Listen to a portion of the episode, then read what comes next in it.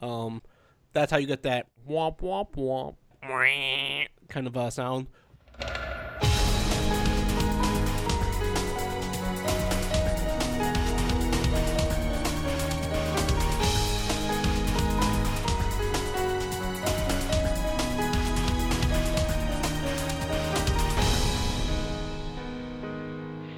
Hello, and welcome to episode 30 of Rhythm Encounter, the RPG fan music podcast. I say 30 like it's a milestone because it kind of is. 30 episodes strong, not always super fast with, with Rhythm Encounter, but we're getting there, and I'm I am proud to be doing episode 30 with some of my favorite peeps from the site. We have our music guru, Marcos Gaspar. Howdy there, Wild Armor on the boards. Good to see y'all. And Pikachu, I choose you, Peter Triezenberg. Uh, uh, apparently I'm a Pokemon now. Um, Peter Triezenberg. I have Fury on the boards. I, I I couldn't help it. We have two Pokemon picks on this episode, so I was like, God, God, and it, it works so well too with your name. I feel It, do- it does. I, I, I can see that. you could be the next starter Pokemon. Maybe. Anyway, the theme for this episode is villain and evil empire themes, uh, which I've been kind of excited to do ever since we did our character themes episode way back when. Um, I really like talking about character themes. I feel like they're they are a very good uh, example of how music can tell you something about a game you're playing or a movie you're watching without having necessarily to to watch it to play it. There's there's there's information provided in the music itself that can represent the character can tell you things about them maybe even things you don't quite expect uh, to know about them. And especially with villain themes we all expect to hear sort of the the super dramatic creepy mm, uh, scary crazy sounding bad guy themes, but maybe not all bad guy themes are like that, as we will see on this episode. So let's start our first block off. Marcos, you have our first pick. That's absolutely right. And for my ch- choice, we're going to be listening to Mullen's theme from the game Grandia. Ooh. And then Peter, you're next. Uh, so my first track is uh, Battle versus Team Magma or Team Aqua Leader uh, from Pokemon Omega Ruby and Alpha Sapphire. That is quite a mouthful. I'm proud of you. It's it's it's a it's a long title. They're getting progressively more and more complicated. right? Well, mine's not as complicated, I guess. Anyway, my pick is, and my name's Booster from Super Mario RPG. Booster. Oh, Booster. Yeah. nice choice. or depending on i guess the the localization of your of the soundtrack um i think it was buki in japanese so like my my copy it's and my name's buki even though he's booster in the, the american version. So your mileage may vary. So let's take a listen to mullen's theme from grandia battle versus team magma team aqua leader from pokemon omega ruby and alpha sapphire and and my name's booster from super mario rpg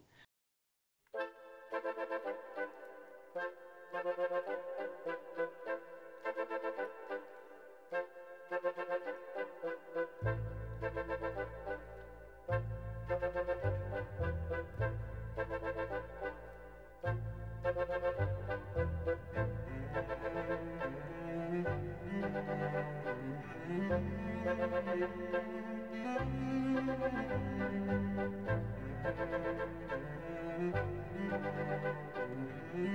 you.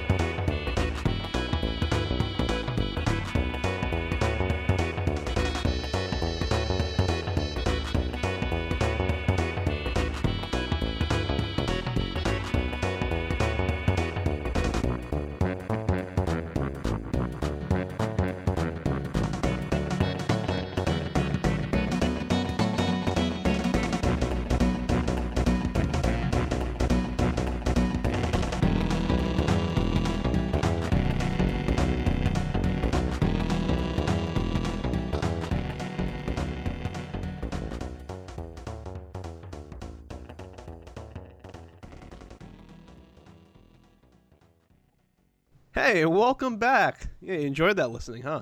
You want to know why? Because it's some good listening. Now, my theme that I chose over here, Mullen's theme from Grandia, absolutely wonderful stuff. But I'm not going to say anything just yet. I'm going to leave the first honors to both Peter and Caitlin over here. How about you guys tell us what you thought about it? Um, I, I- I'm just, I think it's interesting. It does not sound like a villain theme to me. Yeah, that's what my thoughts exactly. It doesn't sound. It sounds nice and almost, um, almost regal a little bit with how it kind of picks up with the, you know, when the the brass kind of comes into it. I'm, I'm curious then, uh, Marcos, because I haven't played the Grandia at all, so I have absolutely no familiarity with this music. Uh, so, so how, how how does this kind of fit in with the tone, the the, the tone of the the rest of the music and the, the this character? Like, what's going on? What do I make of this? Yeah, who is Mullen? Well, Mullen is the son of um, what was his name? I believe Baal, or the leader of a force, or I don't want to call him an empire, but I guess uh, a lot.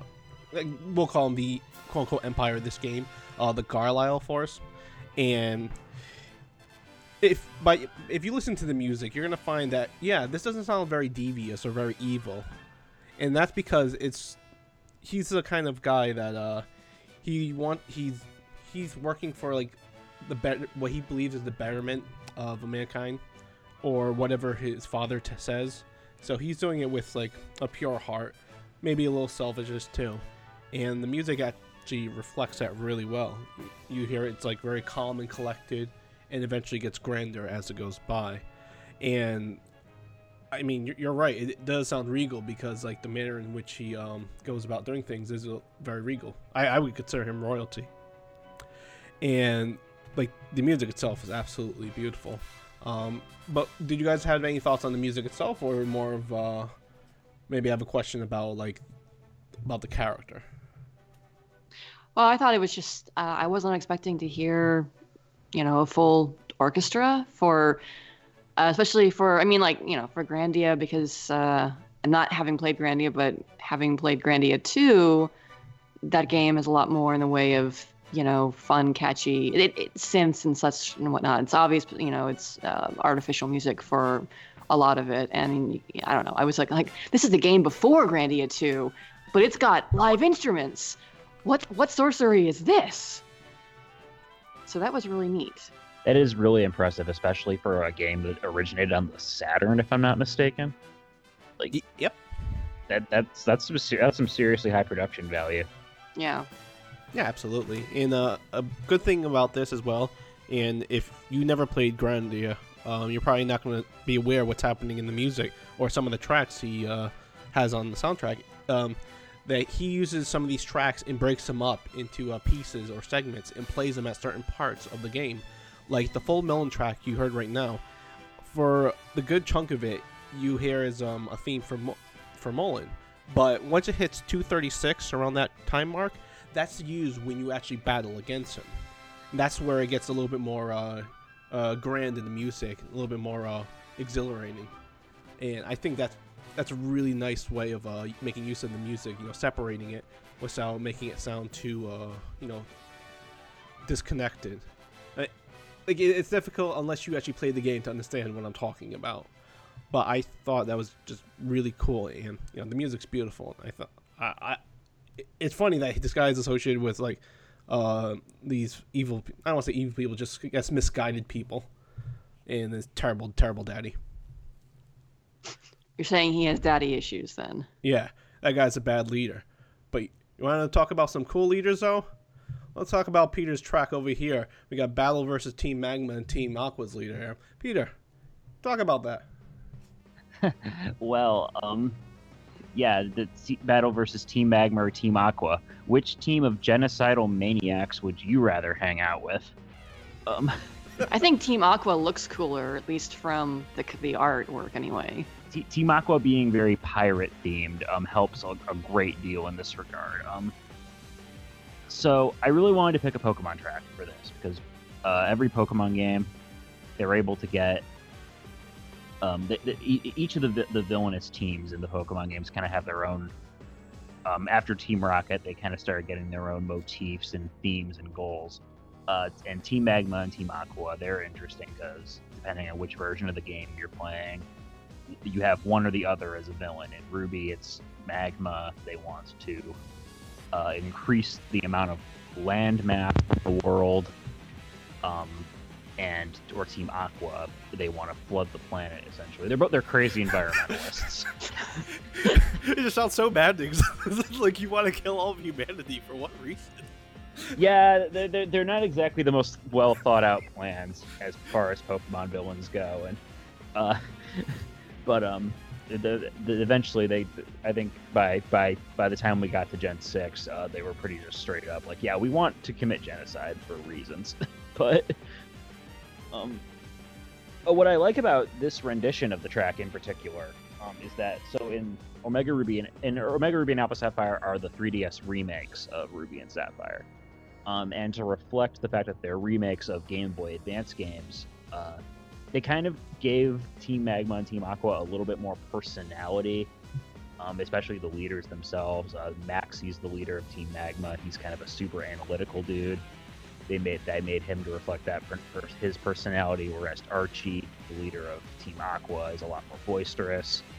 They have, both have the same battle theme, but to re- I think in how their personalities have been fleshed out, the music's also kind of received a boost. How you have that drum beat going into it, and then it kind of like kicks off with a big guitar riff before the main battle starts, and it's super catchy, but also kind of intimidating. Uh, yeah, that's what I really like about it. I was wondering what you guys thought.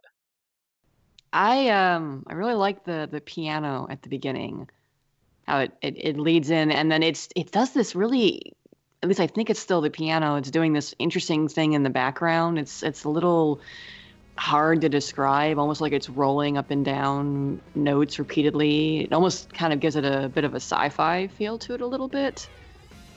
And then there's the the the jazz or the sort of big band kind of feel on top with the the trumpet synths that is kind of fun.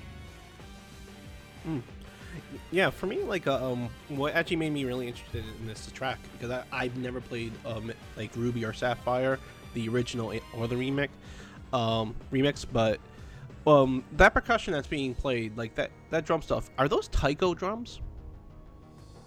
I, I have no idea, man. It, it, for as far as instrumentation goes, I'm not.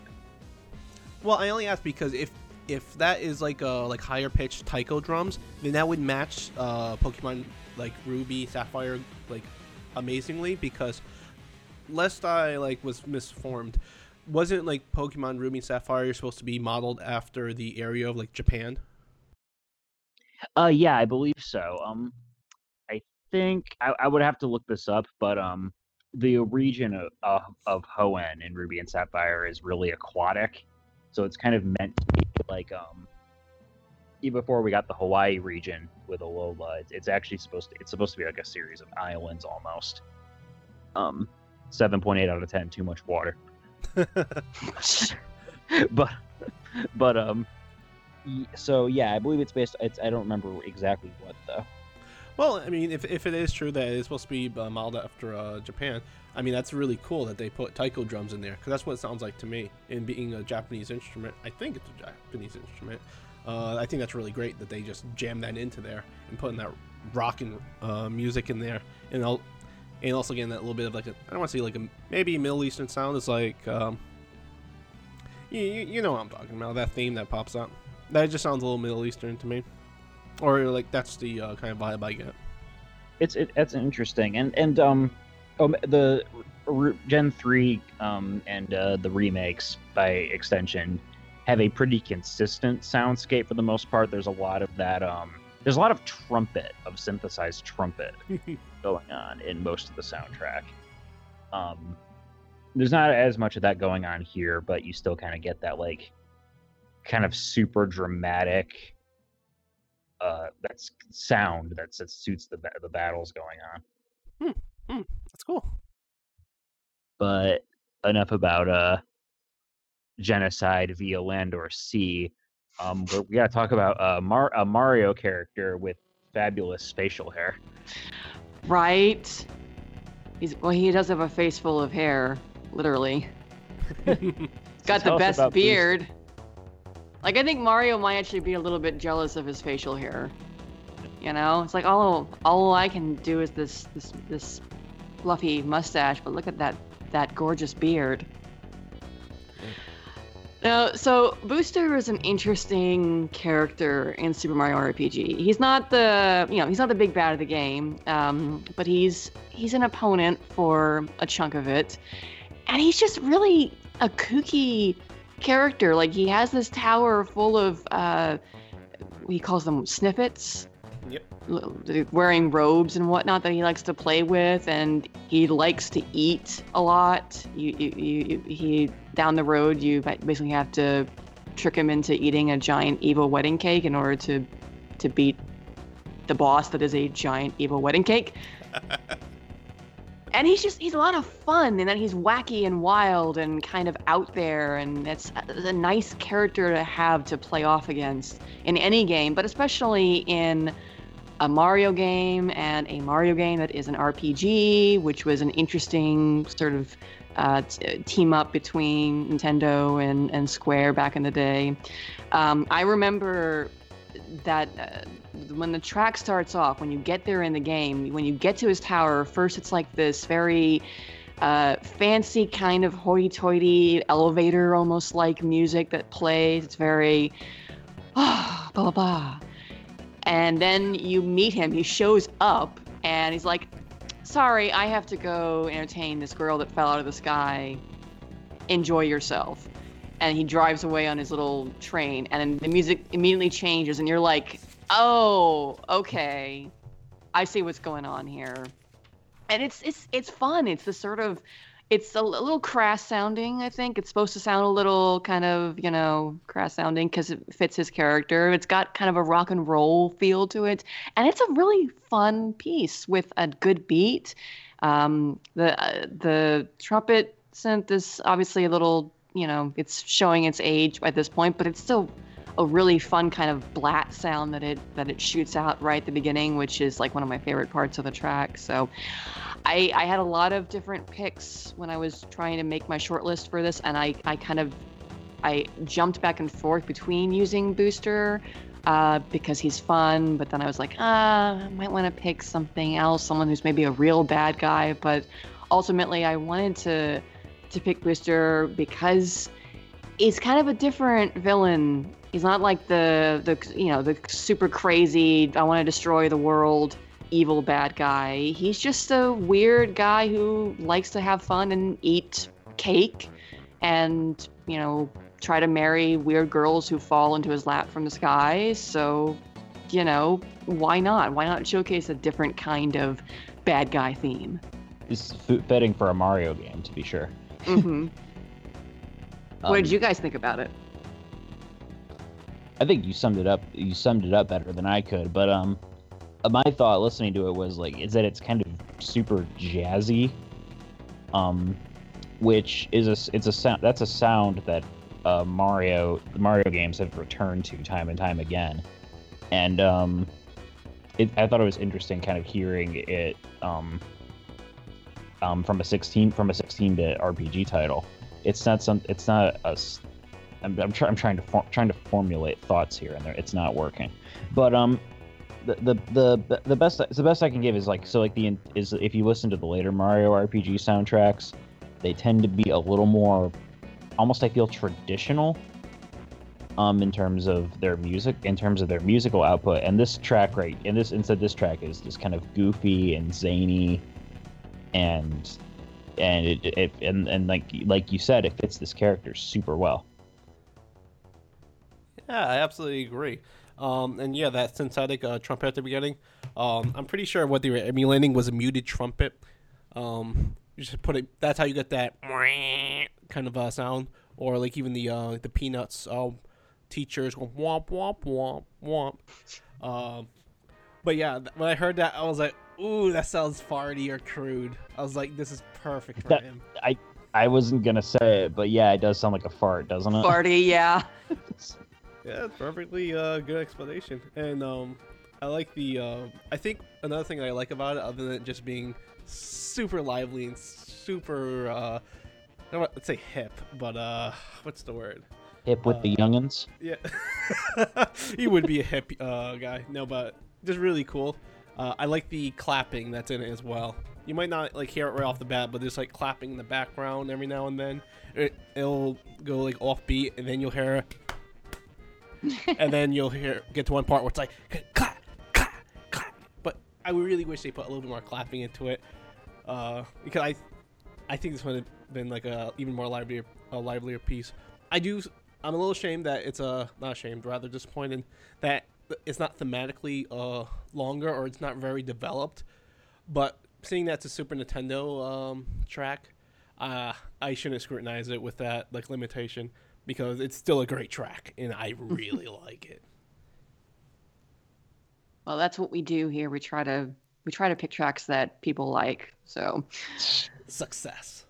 success so far. Mission far. accomplished. block one of three. Let's let's see what what kind of mischief we can get into with our next block, in which Peter, you have our first pick, and it's actually it's a double pick. it is a it is a double pick, and this was kind of an interesting behind the scenes story. Um, the the two tracks are Caius's theme and Promise to the Future, both from Final Fantasy 13 2, because I really wanted to do Promise to the Future. I've, I've honestly wanted to find an excuse to play this this track on a podcast for a while now, and Caitlin rightfully pointed out that it's not really a villain theme; it's a cutscene song. To and it's but it does have my favorite little mo- version of Caius's theme playing in there. So we're we compromised, and by compromise I mean we're doing both. Yeah, I was uh, yeah. Why not? I mean, we Or I love Caius's theme, and I love Caius. We both want to talk about Caius, and this way we get more Caius, and and who more who doesn't sweet Liam O'Brien. right? No, I'm, I, I am literally going to talk about that after the break. I'm, I, or when we come back from listening, you're going to hear me talking about the sultry tones of Liam O'Brien. So, um, without further ado, then my pick for block two is Hunt or Be Hunted from Witcher 3.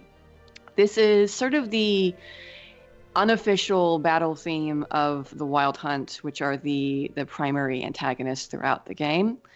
And then Marcos, you have the the third pick. Yep, and I chose Ghetsis Battle Theme for Pokemon Black and White 2.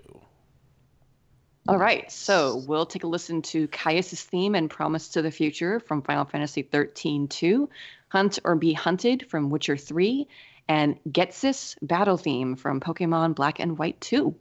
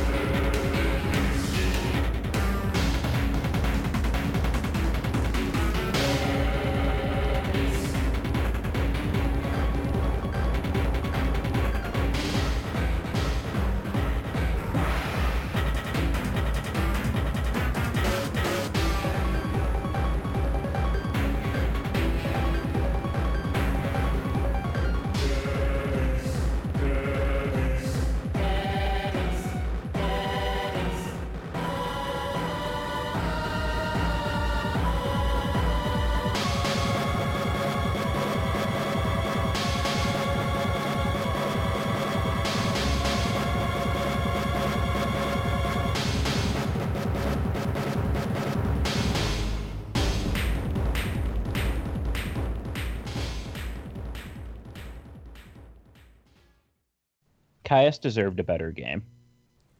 This is this is- Hashtag.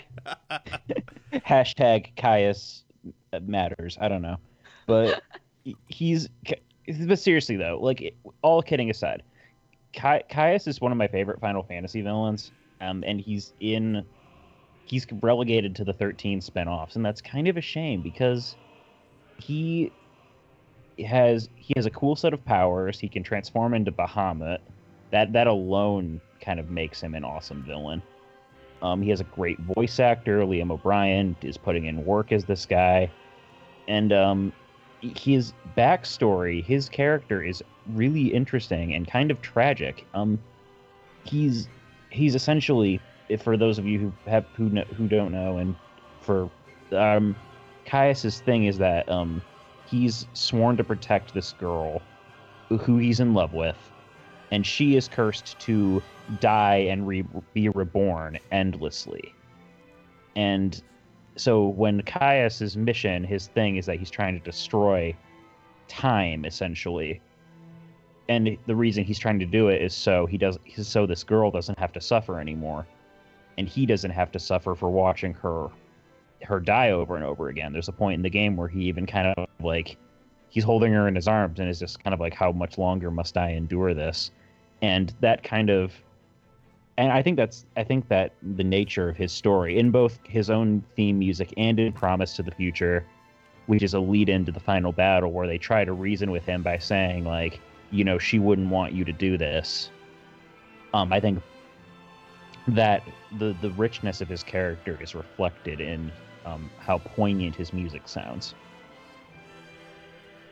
Yeah, that's um, that is pretty much almost everything I was going to say. I feel like Sorry, he's one of the.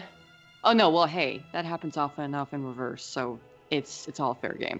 Um, I feel like he's one of the most sympathetic bad guys we've ever had in a Final Fantasy game, because even though it sounds batshit crazy what he's trying to do, I'm gonna destroy time just so that this girl doesn't have to be reborn over and over, die and be reborn over and over again. But it's a lot more kind of understandable uh, in a way than just like, hey, crazy guy found out his mother was an alien and, and wants to destroy the world, or this crazy lady she wants to compress time and destroy the world, or this weird monster thing comes around all the time wants to destroy the world. You know, All it of totally those. wasn't a hasty rewrite. no, mean, right?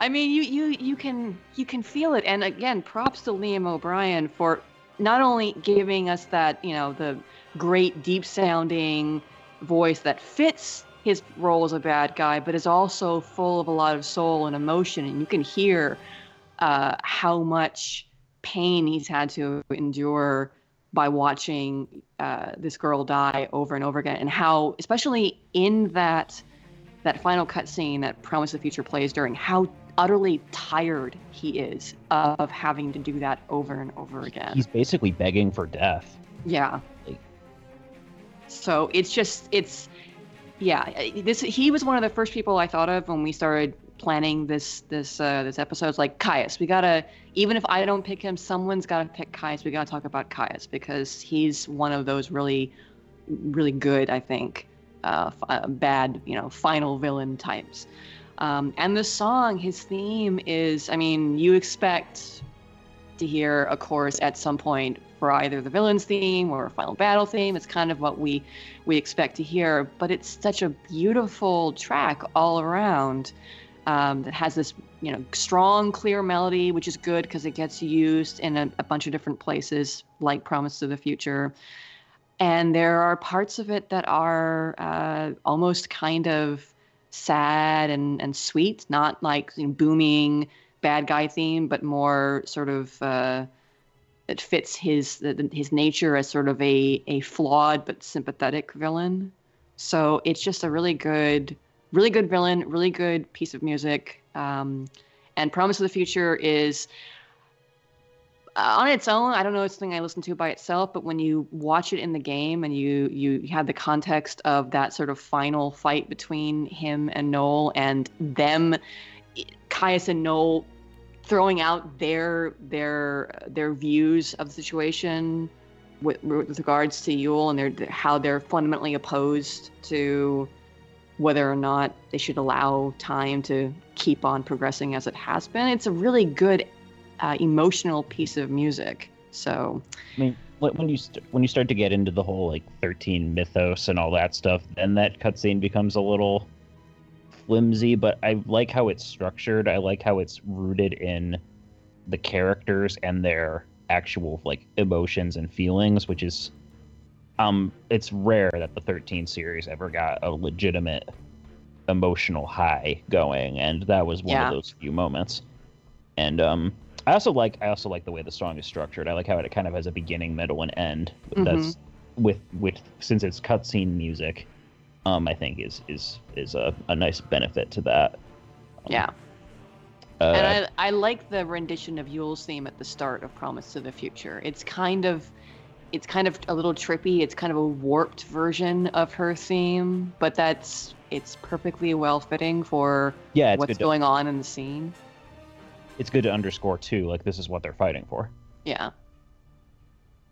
Marcos, what did you think? Um, do you Well- have any left well, i'm sorry marcos no, not at all. I mean, I'd rather hear your thoughts on this because um, I'm not familiar with the series. Um, and my only question is, in as for Caius, um, is he not not so much immortal, but does he like, how long has he been alive for? Uh, I think that millennia. I'm pretty sure for a, a really long time. Okay, because I, some reason I get like that, you know, in the game Lost Odyssey, where those characters are like immortal. Have you played Lost Odyssey? I really want to. I've, n- Me I've never owned a too. 360. both of you can play it because it like when you get to like those little short stories that like uh, play at certain points uh it, it, that's kind of like the vibe i'm getting. Like it's just something just like witnessing or living through something over and over again um like can be maddening uh both like just emotionally and also mentally like destructive. So there probably was some point where he just like Caius probably just lost it um and decided well i gotta do something about this. And when I initially heard Caius Caius theme, um, the ver- first thing I- uh, first thing I saw it was this does not sound like an evil villain. It sounds like this is a villain that's trying to ch- change something that's th- like uh, like torturing them. I got this very dramatic uh, and uh, tragic uh, feeling for him, especially around uh, 135, where you get that like beautiful uh, brass and string theme. Um, right in center where it's like ba da da da and it just plays beautifully. I was like, wow, this does not sound like an evil, evil villain. It sounds like he's plagued with uh, a curse of some sort. And I'm glad you explained that because that's literally what I was figuring that someone was reliving like a just some type of torture of some sort. Yeah, you, def- you definitely get to see a lot of his of that throughout the game. So yeah, that's that's great, Marcos. Thank you. Um, No, one- one last you. thing on one last thing on Caius I wanted to ask though. Uh, uh, have you played Lightning Returns, Caitlin? Uh, no, I really Okay, don't. I don't want to play that game to be honest. I don't- Well, I mean, okay, that's that's a that's a whole other can of worms. I enjoyed the game, but the way they resolve this plot is like the most half-assed thing in the world. it's Yeah. so. I say Caius is a great villain in 13 too. Can't say so much for the third game. But nothing really made it out of that game story-wise intact. So, alas, Alas. we shouldn't Um, hunt for things that do not exist, but Lest Um, we become the hunted ourselves. I, I, I, I was going somewhere with that, but that works as well. I think so, yeah. Uh, okay, so hunt or be hunted from Witcher 3. Um, first, as an aside, this is going to be a really hard track to find. It's not on, to my knowledge, either the original soundtrack or the later on they did an expanded version. Um, I believe it's only available as one of four tracks that you would get digitally if you pre ordered the game through, I think it was GOG. So it's hard to find, and that really sucks because it's a great piece of music, uh, along with another piece on those four tracks, Ladies of the Wood, that is amazing for anyone who has played uh, through that chunk of the game. I can't imagine why they didn't include it for everyone. Anyway, Um, I get frustrated when that happens when you have good pieces of music that aren't available easily for everyone. But it's well worth the effort to try and track down those tracks and hunt or be hunted in particular. This is a really uh, energetic, fun, or fun, well, fun, fun for me.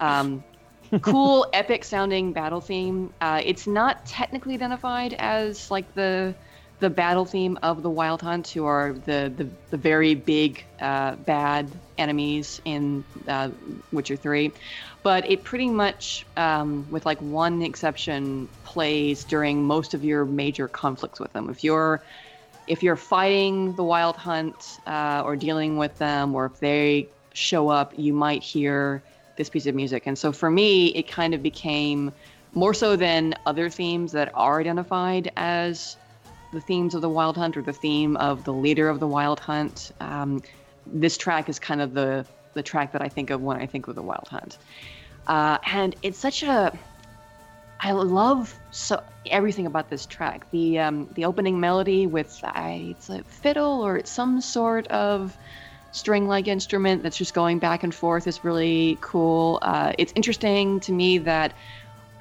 throughout most of this song, the melody itself is just kind of repeating itself. It's the bass that's shifting to create the the different feel of the song and kind of going in different places, which is kind of neat.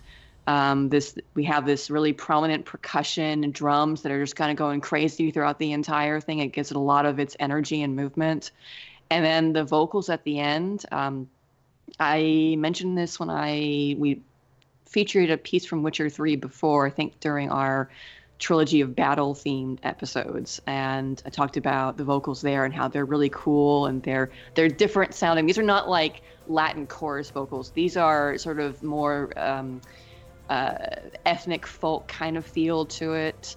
Um, they don't sound like anything you might have heard if you've listened, if you unless you're listening to like European uh, folk music and whatnot. But it's a really cool kind of way to ground that music and and and make it feel authentic for for the game and the world. Um, so it's just I I love this track. This is um, probably my favorite battle track in the entire game. And for an enemy force like the Wild Hunt, which are, I mean, the entire game, you're you're basically being told over and over again, the Wild Hunt are, you can't beat them. They're they're incredibly strong and have super powerful magic, and there's no way you can beat them. But you're going to have to go up against them anyway. So for a formidable force like that to have a kick-ass battle theme, is uh, aces in my book. The the Wild Hunt are the dudes in like the skull armor, right? Like I've seen trailers and stuff. Yeah, yeah, they are skull armor. They come with uh with the frost, like basically in the game. If there's ever an, a natural frost that just grips the land, you better get the heck out of there because the wild hunt is coming. Is, does that have anything to do? I, am pretty sure isn't that like a piece of a folk of old folklore? Because I know The Witcher, that series kind of cribs a lot from like old fairy tales and stuff. Uh, I'm not sure myself. I have never, I've never read the books. I've only played the games, so I'm only aware of their mythos within the game world. Okay. But I, I wouldn't be surprised.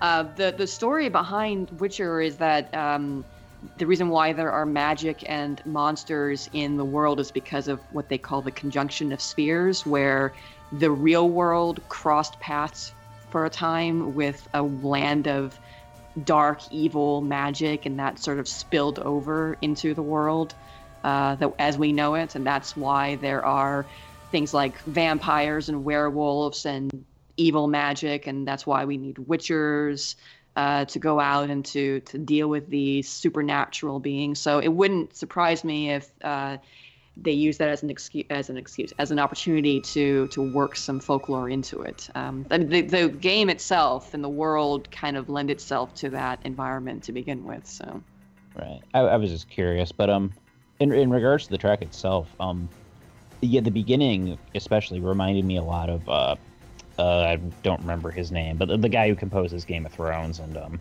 he's done a lot of other movie scores. It reminded me a lot of his style of music mm-hmm. with that heavy string influence, and then the vocals kicked in, and I swear to God, like that my hair stood on end. Like, I was like, "Oh, this is good." Um, and yeah, that's that that that's, it's a fantastic it's a fantastic battle theme. Um, now that especially now that I know that it's a battle theme and it's associated with this kind of like primordial force, like and that title even the creature's called the Wild Hunt, the track's called Hunted Hunter Be Hunted. It's that that that that that that reson that resonates really strongly and with me and um yeah that that's I haven't played The Witcher three in case it wasn't obvious by all my questions I uh, just time and Western RPGs and I don't get along and all the random excuses I give myself. But this is it's it's some great. What I've heard of the soundtrack is fantastic, and this yeah this is a great piece. Yeah, there's a lot of good music in this game, and in the the uh, the DLC expansions, which I haven't gotten to yet, but I want to. I just I had to steel myself because I totally get yeah, this game is massive. I started playing this day one in 2015, and I took several large breaks, but it took me until this past November to beat the main game. So too many games, too yeah, long games, too many games, and and this is just a, it's a massive uh, game to play through, and then the DLC probably is going to add another 30 to 40 hours at least. And knowing me, closer to 60. So, so yeah, there's a lot. But whenever you, if you're ever in the mood for that sort of, you know, big experience, definitely uh, check it out. Or if it's ever on sale, uh, definitely check it out. Marcos, what think you? I mean, you both you did a great job nailing on the head. Like, and just to echo what Pierce said, when you hear that like screaming in the background at 117, and and then all of a sudden at 124, it's now the in the foreground. that gave me a bit of chills. I like that little uh, chorus right there. I was like, oh, that's that's great. Love it. This is a great track. I want to hear it, experience it, live it. Well, I'm glad I got to got you to experience it then. Thank you.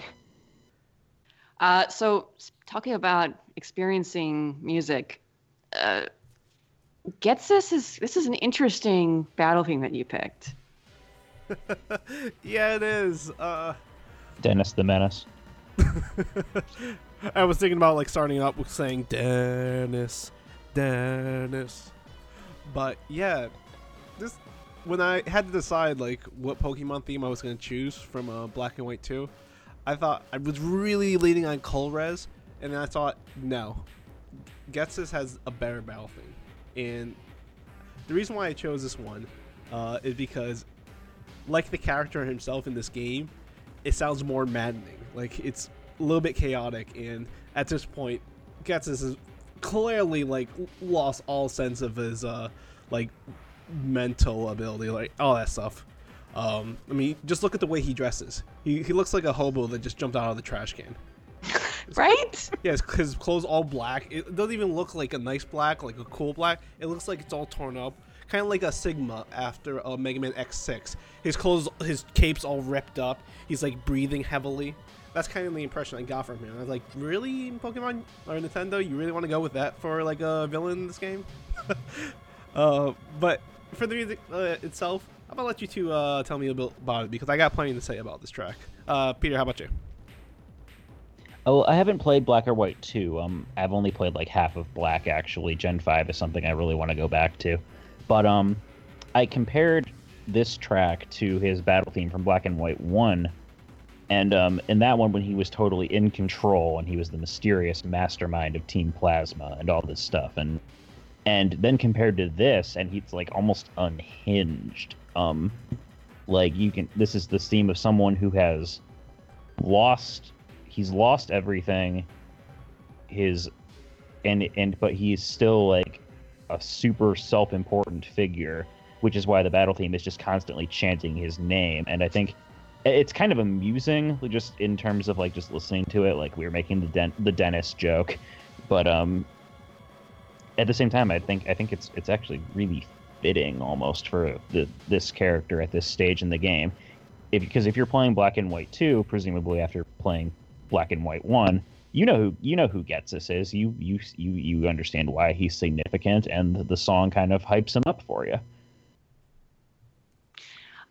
What I think is really interesting about this piece is it's so percussion heavy. Um, it actually kind of reminds me of some of the battle music from Legend of Legaia, which was also very percussion heavy, kind of to do music more through percussion than an actual melody. And there's a melody in there, but it's it's it's kind of discordant and a little off-putting, which is you know good for a a villain's name. It should probably make you feel a little. Bleh. Um, so that was, I mean, that was my big takeaway from that track. Actually, is percussion. No, that's percussion and chorus. These, Yep. That is the theme of this block. Yep, that is uh, actually very good. Uh, very good uh, observation there. Um, the the first Ghetsis uh, battle theme for the Pokemon Black and White one. Uh, the beginning starts off with I think I want to say 50 second to a minute of just uh, percussion or just timpani. It just plays that and it gets more and more uh, chaotic, and then eventually gets to uh, the Ghetsis theme, I guess you would call it. While right over here, it just starts with the chorus going, screaming his name, and having that percussion, all that other good stuff happening at once. And this one I really liked a lot, and the reason why I chose it is like in the background. Well, I can't really say background because it's overpowering the track. Is the heartbeat uh, in the percussion goes happening the whole time, and like especially around 102 where it fades out and then it comes back at 107 even a little i feel like a little bit louder so like oh it's not it's not gone yet it's still there uh, and i just get a sense of madness uh, from this track and i thought this is a good evil theme this is a bad guy's theme It also it also just uh, not to to change things up, but it um it contrasts him really well with Colress, who's the new villain in Black and White too. Hmm. yeah absolutely um, in his theme or his battle theme um, it's, it's i guess a, i want to say it's a lot more um, what's the best way to put it? It's a lot more involved. There's a lot happening in it uh, because it makes more use of the uh, stereo on your headset or your speakers and there's just things going all over the place. It's very calculated very sporadic and i guess it gives your ears a little bit of to li- a little bit of listening or you know a little bit more to listen for. Mm-hmm. It's always nice to have that kind of um, uh, fullness, I guess you could say, uh, in the the orchestration of the instrumentation of a track, giving you more things to listen to, more things to discover. Because I actually I know I didn't pick up on the fact that they were chanting his name at first. I I heard synth chorus, but I didn't. I wasn't listening super closely to it. Then the second time I listened, I was like, wait a second, that kind of sounds like. Are they? Oh, they are. Okay. like i said when i first heard it i thought they were saying dennis Dennis, Dennis. There's only so much you can do with the DS's sound sound hardware. Yeah. I'm actually I'm quite impressed that they got it to sound like after a couple listens it, it does sound I mean like that's kind of because a lot of times you know chorus is just singing you can't even hear what they're singing it's just ah ah ah you know mm-hmm. so um but there's no chorus in well there's chorus in the next block but not in our first pick which is mine. Uh, i picked and i'm going to surprise everyone here with this totally unexpected for me of all people to pick something from final fantasy 12 i picked theme of the empire. You knew it was coming but i had to pick it and i will explain why i had to pick it i tried not to but i had to and i'll, I'll go into greater detail about that and then marcos you had the next pick in the block Yep, I chose March from Tales of Legendia because we need more Tales of Legendia on Rhythm Encounter. Yeah, we need more Go Shiina. And then Peter, you get the last pick. I get I get the track with the weird Latin name. Um, my, my my final track is Le Eminenza Oscura One. There is a two, um, from the Kingdom Hearts 3D Dream Drop Distance soundtrack. Let's listen then to Theme of the Empire from Final Fantasy XII, March from Tales of Legendia, and La Eminenza Oscura 1 from Kingdom Hearts 3D Dream Drop Distance.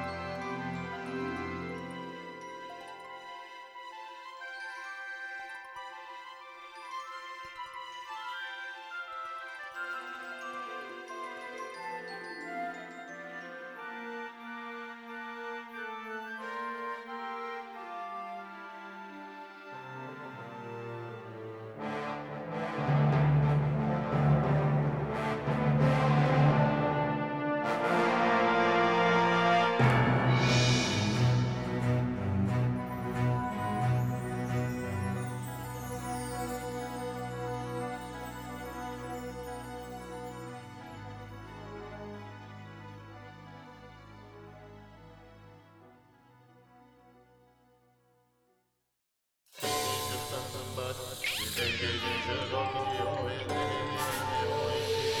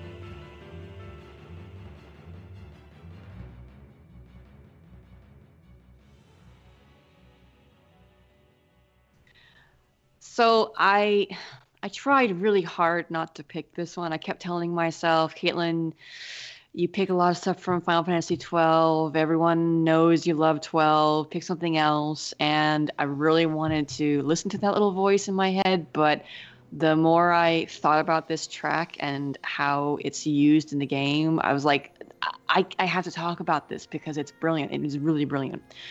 I've mentioned before that Sakimoto is a thematic composer, and Final Fantasy XII soundtrack in particular is very thematic in nature.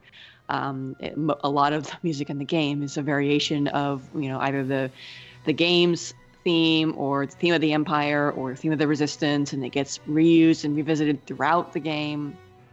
But the theme of the Empire in particular, just this one track, is kind of a, a microcosm example of that um, which I think is amazing, even though it's not my favorite piece of music. It's not my favorite theme in the game. Um, but it's just such a, a, good use of music. So you've got essentially two variations on the theme here. The the first part that plays in like the first minute and a half of the of the track or the loop rather is very brass heavy. It sounds kind of like a march. In fact, I wouldn't be surprised if Sakimoto was kind of channeling a little bit of the Imperial March from Star Wars here, which would make total sense because the game itself is kind of uh, borrowing a lot from Star Wars.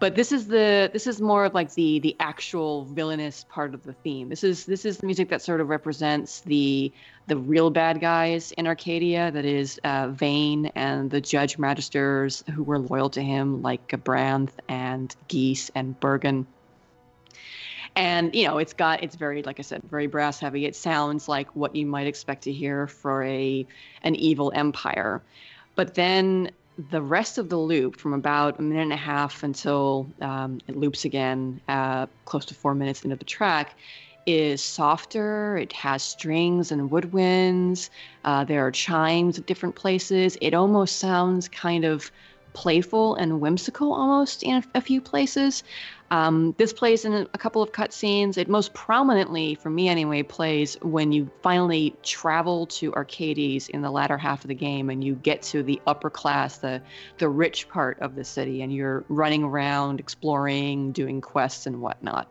Uh, in other words, when you finally get to the city that's supposed to be the heart of the the, the mortal enemy, the the big bad of the game, and you see the city and its people for the first time. And not only is this an interesting piece of music to have you know a variation within the own its own theme uh, but it's also really interesting how it's used in the game too. Like it this one theme gets broken up into different pieces and used in different sequences depending on what's going on. So like for instance the first part the march part is used when you first see when you first meet Gabranth in his full uh, Judge Magister armor, and he's he's walking in very commanding, and you immediately know, thanks to this music, okay, this is this is a bad guy. But different pieces will be used in different sequences. Uh, for instance, when you're dealing with Larsa, or when you're seeing the judges interact with um, for instance, Marquis Ondore, you get different pieces of the track. And then, like I said, the the softer part that plays in Archades. And I think it's really neat because it uh, to have that, to use that in different places like that, not just have it be the same part, the same theme all the time, to represent different aspects of Archades. And it's also a nice sort of musical representation of the major conflict of the game, at least for um, for Ashe, who is in a lot of ways the the the main character, the one moving the plot around for a lot of the game. That conflict of you know, do I is the is the Empire really evil, and do I just destroy them to take my revenge for what they've done to my people, or do I try to see a different side to the Empire and believe that maybe we can actually have peace with these people that you know for a long time we thought were just evil invaders. So for those reasons, I was like, I, I have to pick this track. I have to talk about this because it's just such a, an interesting use of music uh, in a game that has a soundtrack full of interesting use of music. But what did that's just my thoughts. Um, what did you guys think? I think I think you you you hit the nail on the head with um in terms of um how it ties into the game's themes, especially um, when you're listening to the music and it starts off. I, for one thing, the track, well, it is sinister at the beginning, it never loses the sense of regality um, throughout the entire piece. And it's a it's a fairly lengthy piece for you know an Empire song. It's um, it never fails to capture the sense of weight and history and you just get the sense that this is an ancient institution this is a nation with deep roots and how it kind of transitions from that more militaristic march to the kind of more stringy bit kind of reminds me a lot of of Vayne and Larsa and their relationship and how they're both kind of represent the two faces of Archades how they're like yes. uh, you have the, the villainous the villainous Vayne and Larsa who wants to make to make peace, and they they're both they're both they're two sides of this they're two sides of the same coin in that they're the same it's the same nation. They are both part of this country, and and but they're also in their different aspects of it at the same time, and also kind of um how um with Basch and um Gabranth at the same in the same in a similar way. duality is a big thing in this in, in FF12 um, yeah. And this, yeah, this I think this piece captures it really well. And and like you said, those motifs come back time and time again. So this is almost like Final Fantasy twelve in a microcosm. Mm-hmm. Yeah, that, that's a very good description. I mean, I've only played Final Fantasy twelve probably for a couple hours, so I really, really don't remember this uh, theme very well. However, just listening to the track itself, um, it has like this very uh, a little bit of like a sinister air about it. So I thought that was really cool, and It's good you're telling me about this because now I have at least some kind of context uh, where to put those thoughts. And I, I, I always love when they part like a type of like march rhythm inside of like any type of Empire theme. It's like, yep, that's an Empire theme right there. I think at 43, where I forget what instruments. I believe it may have been um, let's see, not the brass. It was something else where you hear like dot or dot dot dot dot. dot or anything like that. And I think uh, kind of reminds me of Star Wars, like that those Empire dudes. There's a lot of FF12 that'll remind you of Star Wars. Yeah, it's basically Return of the Jedi. uh, so uh, that's good that I got that bit of a backstory in there to give it a little bit of context. So no, it's, it's a good pick. And I, I even kind of like secretly wish inside like this would have been the great like bonus track like theme of the Empire, literally just Empire. God, I wish we'd get more Ivalice games. Total aside. Yeah. But... Well, at least we have a you know awesome remastered, redone version of the soundtrack to to look forward to when the yep. HD version comes out next year. So excited. Which wait, uh, you guys know I'm gonna be all over that. It, I, I would not be me if I wasn't all over that. But um, speaking of being all over stuff, let's talk about how amazing Go Shiina is and how he should really be all over Tales music from now on. I think we should just like Sak- uh, Sakuraba should maybe consider passing the baton to Go Shiina. I think. Yeah, um, and by that we were talking about the the March uh, track from Tales of Legendia, and yeah, I'm pretty uh, positive that we should pass that baton over to Go Shiina. In fact, my only notes I have on this track just says Go Shiina on there. I say, I say, gotta go Sheena. gotta go Sheena. oh my gosh, no. Um, but like to explain the track itself, um, like anytime the bad guys show up, this like track plays very dramatic, like very, it's very energetic and and I already told uh, Caitlin Peter, but I can't get over that the characters are like chibi like, and you get this dramatic music because it just does not mix well, and it comes off a little comical, especially how they saunter in, and then you get this dramatic uh, oh, uh, choral, uh, like just chorus in the back, and it's like this is really funny, but man, this music's so good. It's an interesting chorus. It sounds a, a really different from like most you know bad guy uh, final boss choruses it's it's uh, combined with some of the instrumentation choices it, it gives it kind of a, a, bit of a far east feel to me i think mm, when i first heard it i thought of naruto That was- kind of like a Naruto track, actually. uh, so yeah, my, my thoughts are very uh, uh, I guess very short on this one. That it's just very amazing. Very you get a good showcase of uh, his ability in this, like hi- in his first entry into the series. And we need Marco Shiina. Why why isn't there Marco Shiina? I'm talking to you, band guy, Bandai Namco, whatever you call yourself. Why is there not Marco Shiina? Pay him. And then Namco returned Marcos's emails. Mm. No, I agree. I uh, well, I have not played Tales of Berseria yet, but um, what I've heard from Tales of Zestiria was really fun and and refreshing. So, and I, I kind of I want to play this game, but I keep you know.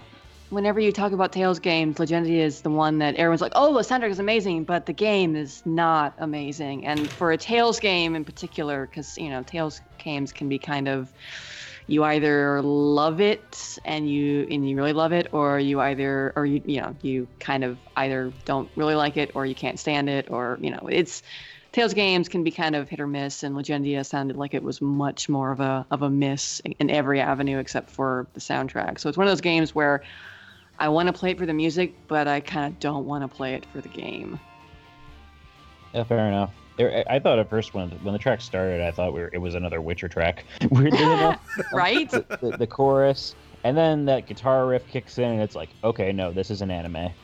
And then, then the the rest of the song starts, and it's like, it's it's kind of interesting how it goes from those three different styles, but it does like in rapid succession, but it doesn't sound jumbled.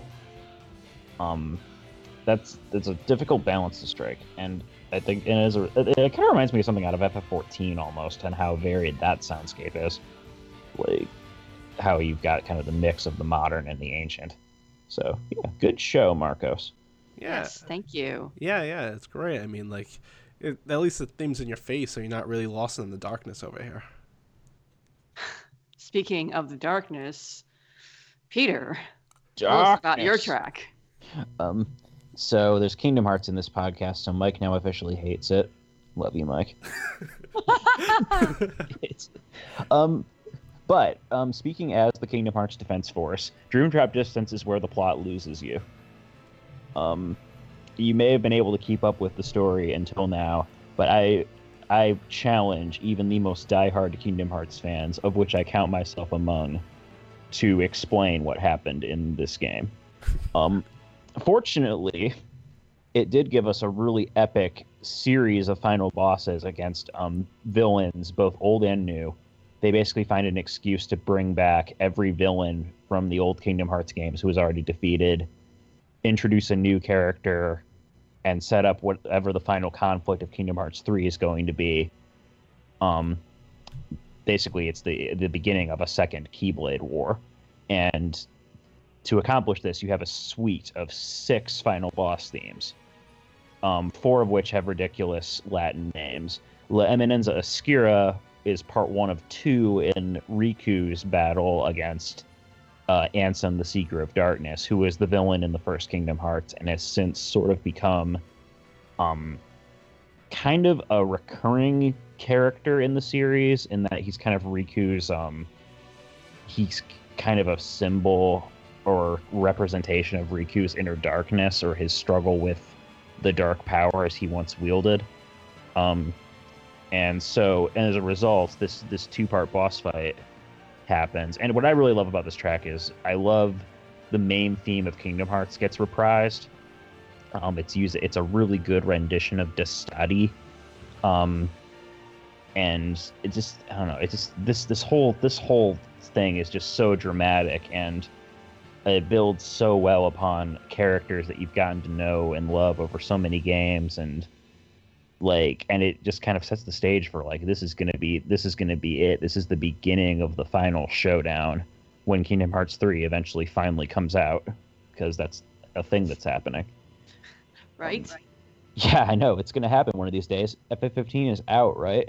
Um anything can happen yeah, uh, Half Life 3, uh, Beyond Good and Evil 2. Yeah, Beyond Good and Evil 2 might be a Switch exclusive, apparently. I mean, I'm, I'm not, I don't know. I don't have anything to back that up. But but uh, it just yeah, it's I, the Kingdom Hearts fanboy in me is is it just adores this track and this whole sound, this whole sequence of tracks, and even still has an interest in seeing how this crazy convoluted mess of a plot gets resolved. um, so uh, what did you guys think? Um, well, I wasn't surprised that there was a heavy piano in the piece. Um, Shimomura loves uh, using piano in her battle themes. Um, we're certainly hearing that in Final Fantasy 15 a lot too. Um, but it's kind of it's you know this is an interesting piece because there are chunks of it that feel kind of subdued and a little bit quiet, where the piano is sort of just doing this. Uh, this repetitive sort of pattern in the background, keeping the pace. It's the piano is sort of the one that's making the the the rhythm really felt there with how it's going back and forth. But um, I really like the swell going into like about a minute and a half into the song, which uh, I think, if I'm not mistaken, that's the the reference to the Kingdom Hearts theme that you were talking about, Peter, Yeah. right? Yeah, Uh, it kicks into high gear. Yeah. That's a that's a really good part because, like I said, some parts of the tr- of the, of the piece are kind of subdued, but then you have this this sort of climax with that uh, that melody, and it, it it really picks the drama up with the um, bringing that melody into the as it does. I mean, I've heard other Kingdom Hearts themes that reference um, the the main theme, and every time that that comes in, it's just like that that sort of kicks it into high gear a little bit having that reference in there and and having you know having it be used in a battle track so it's good stuff and i'm sure i'm i will i'll speak for our uh our previous MC, Stephen uh, Meyerink, Tales on the Board. So I'm sure that he would very much approve of you picking a Kingdom Hearts track for this. So someone's got to pick up the slack in his absence. Marcos, what do you got for me? I mean, I didn't know what the the uh, plot was until like you just mentioned it a moment ago. I was wondering, I'm like, what is Dream Drop Distance? And why why is this playing Ansem? Doesn't it Dream sound Drop like Dis- like a bubblegum name, you know? Like the Kingdom Hearts, the bubblegum. Each delicious dream drop distance, Kingdom Heart, the flamethrower. Heart. part of a nutritious, balanced breakfast. I thought it- at first I was like, is this a candy? Like, when did I miss this? It's a, it's an awkward. It's bet when they were trying to be clever and come up with a way to have three Ds, so they could hit for the 3DS, and Yeah. it wasn't it wasn't Donald Duck dies, unfortunately. he still doesn't heal you in this game. No, he doesn't because he's not even in the game. still failing you. It's a solo quest, Oh, that's good. duo quest. But So, any any final thoughts on this track, people? Ah, No, we're good. now be good. Kingdom Hearts All is right. good. Uh, well, sadly, then, dear listener, you know what time it is. That's the end of our episode on villain and evil empire themes. Um, as always, please um, give us a, uh, a, ra- a rating, a review on iTunes, subscribe, uh, tell your friends about us. Uh, feel free to tweet at us on Twitter, to talk at us on the boards, um, send us. Fan mail at uh, music at rpgfan.com. If you have any thoughts, uh, suggestions, uh, ideas, anything, uh, be sure to shoot it our way. We love uh, talking with our fans about music and we love talking about music. So it's a win win situation as far as we're concerned. Um, so, for myself and Marcos and Peter, thank you for listening. As always, we have a track to take us out, and um, I decided I was going to do the honors this time just because I this is another track that I really wanted to pick, but I ended up deciding not to um, just because I, like I said, I had to talk about Final Fantasy 12. But luckily, I can play it right now for you. Uh, this is taking us out will be Ramirez's theme from Skies of Arcadia. Ooh. what? Yeah.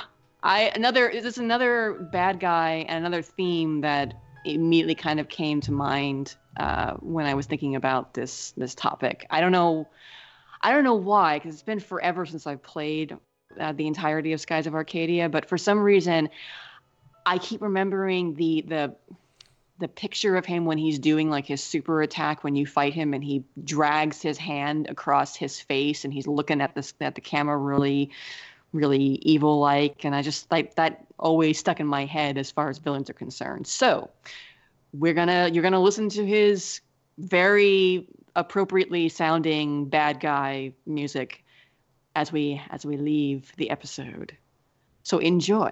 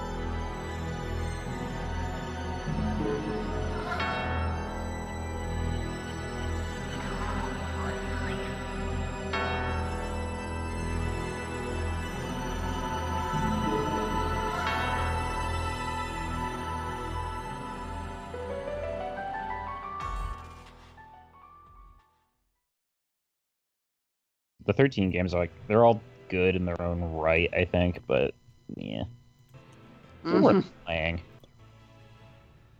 They're not 15. I don't think That's anything is 15. Problem. They don't have a car. That's what was the problem. They don't zero out of ten no car. no car I don't like the car.